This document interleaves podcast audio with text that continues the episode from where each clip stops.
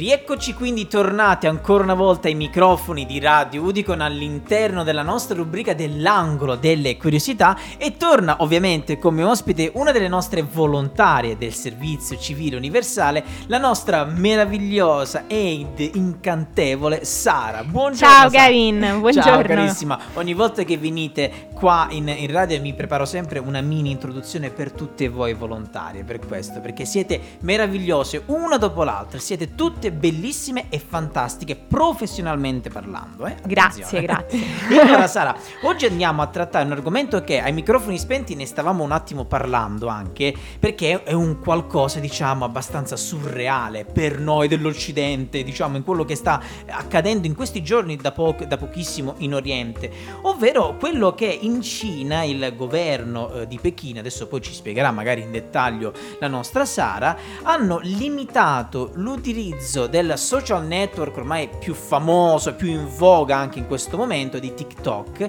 per gli under 14 ad un minuto proprio limitato eh, nell'arco della giornata. Penso che siano 40 minuti, mi sembra, giusto? Sì, 40 minuti 40 di tempo. Ecco, sì. allora andiamo un attimo più nel concreto su questa notizia che insomma ci lascia un pochettino così, un po' destabilizzanti. Un po' diciamo. perplessi. Un po' perplessi. Eh, raccontaci Sara, raccontaci. Sì, Kevin, come dicevi tu, ehm, infatti la società che ha alle spalle dell'app popolare, diciamo, di TikTok che si chiama ByteDance. Sì. Per decisione appunto voluta e richiesta dal governo di Pechino, ha da poco annunciato che la versione cinese del social sarà limitata eh, nel tempo per tutti gli utenti minori di 14 anni. Ok. Quindi non solo, ma l'app sarà eh, accessibile solo in determinate fasce orarie. Pensa tu, caspita. Quindi questa versione cinese del, di TikTok, appunto del popolare social, eh, che nel paese orientale viene chiamata Douyin, se la Douyin, pronunciano. Sì, sì. L'abbiamo cercato prima su Google, tramite Google Traduttore, vedete che potete mettere la parola e lui vi dice anche la fonetica, no? nella loro lingua, come si dice. Douyin si chiama proprio, esatto. Brava Sara, complimenti. Blavissima. Sono impegnata. Blavissima. Bravissima. Vai. Quindi questa, appunto, quest'app eh, sarà da ora limitata per gli utenti che appunto non hanno ancora superato i 14 anni di età. Ok. A comunicarlo appunto è stata la stessa società che comunque è alle spalle di, questa, di questo social ormai diffuso in tutto il mondo. Certo. Quindi questa modalità giovani si andrà appunto ad allineare con le precedenti limitazioni imposte dal governo cinese per l'utilizzo dei videogiochi da parte dei più piccoli. Quindi i minori di 14 anni potranno utilizzare l'app solamente per 40 minuti al giorno e solamente in una fascia oraria compresa, pensate, fra le 6 e le 10 del mattino. Caspita.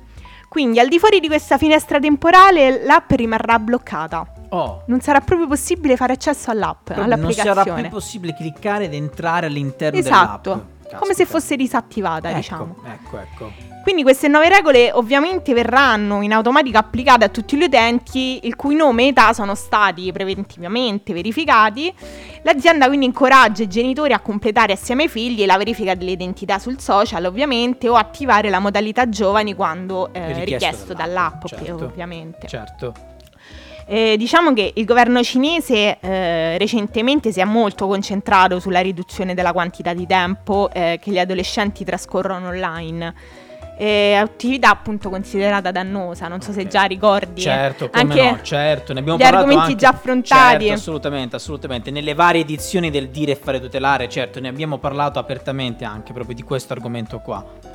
Fatti pensare che il mese scorso appunto la National Press ha annunciato le nuove regole che appunto andranno a limitare i cittadini cinesi sotto i do- 18 anni, quindi qui parliamo proprio di, Di fino alla grandi, maggiore età, certo. nel giocare online, pensate solo il venerdì, il fine settimana e durante le vacanze, nella fascia oraria compresa fra le 20 e le 21, quindi un'ora, un'ora, Un'ora. di tempo a disposizione. Benissimo. Che poi io mi chiedo, queste fasce orarie dettate in maniera così proprio concreta, quindi ad esempio quella dei minori di, minori di 14 anni, l'app di TikTok o Douyan, come abbiamo detto prima, tra le 6 e le 10. Invece questi invece dei ragazzi sotto i 18 anni nel giocare online solo il venerdì, il fine settimana durante le vacanze e nella fascia oraria tra le 20 e le 21. Ma perché queste fasce orarie? Non si sa ancora perché. Nello specifico non ti so dire. Non lo realtà. sappiamo perché ci sono queste fasce orarie proprio così predefinite. predefinite, Mi esatto. viene mm, a primo impatto di pensare che forse sono le fasce orarie che si pensa non possano essere, de- no, magari non sono solitamente dedicate ad altre attività come allo studio. Ah, ok. Quindi magari una fascia oraria che sia il più possibile lontana da quello che può essere il momento del- dei compiti, dello studio. Ok, ok, sì, in effetti è vero, quella tra le 6 e le 10, magari mm, i bambini, i ragazzi. Quella è un po' più particolare, più Come, particolare. come fascia, perché È anche la mattina molto presto, forse prima di andare a scuola. Magari, magari. E invece questo tra le 20 e le 21, insomma, sì, già a quell'orario magari... Fino ai uno- 18 anni, eh, fino sì. 18 anni. Ma Quell'oretta dai di svago la Sì, sera, l'oretta no? di Che svago, poi la se ceni a quell'ora, Sì, diciamo, non lo puoi fare, o ceni o vai O su. ceni o giochi a o quel giochi punto, alla quindi- fine. Sì, è arrivato a questo punto, sì.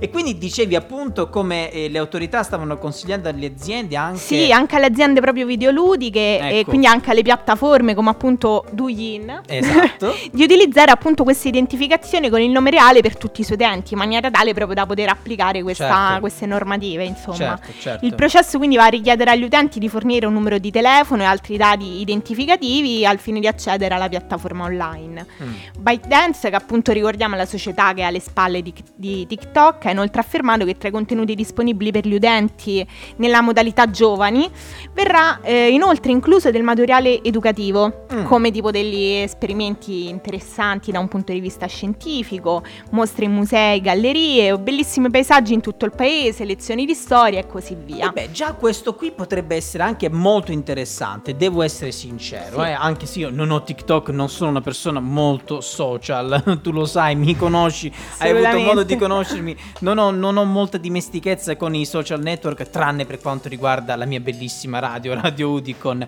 Però ecco, questa, eh, questa sorta di mm, materiale educativo, ecco, questo potrebbe essere abbastanza interessante, però la cosa che mi fa abbastanza sorridere è che questa- queste sorti tutte di limitazioni che abbiamo, limitazione nel tempo, eh, 40 minuti nella fascia oraria tra le 6 e le 10 per gli under 14, invece tra le 20 e le 21 per i, mm, i ragazzi cinesi al di sotto di 18 anni, è stata nominata modalità giovani.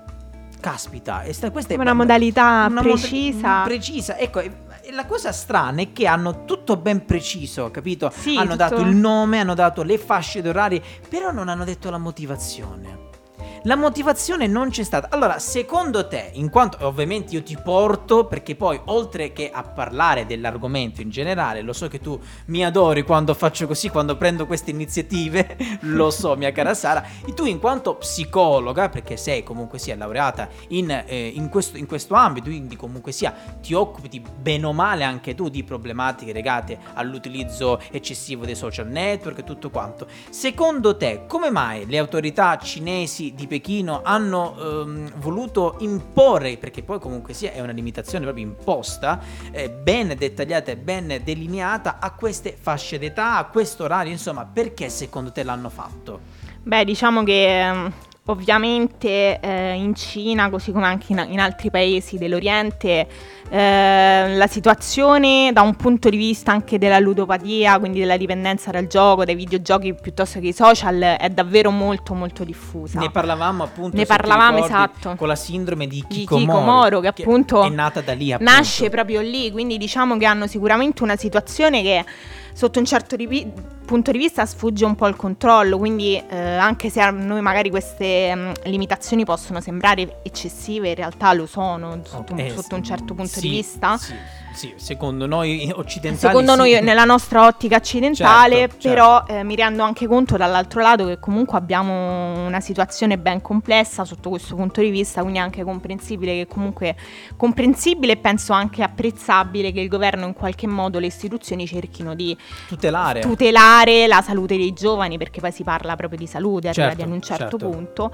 ehm, la salute dei giovani appunto sotto un certo punto di vista, Certo, quindi cerchino certo. per quanto nelle loro possibilità di, di arginare il fenomeno. Certo, quindi diciamo che secondo te, in- se lo andiamo a vedere nel concreto, è un qualcosa che il governo sta facendo in difesa ed in tutela per questi giovani, quindi non una, una sorta di punizione, ecco, mettiamolo così. È una manovra drastica però che eh, possa est- si spera più che altro che possa eh, limitare quelli che sono i danni, come abbiamo parlato ad esempio della sindrome di Hikikomori.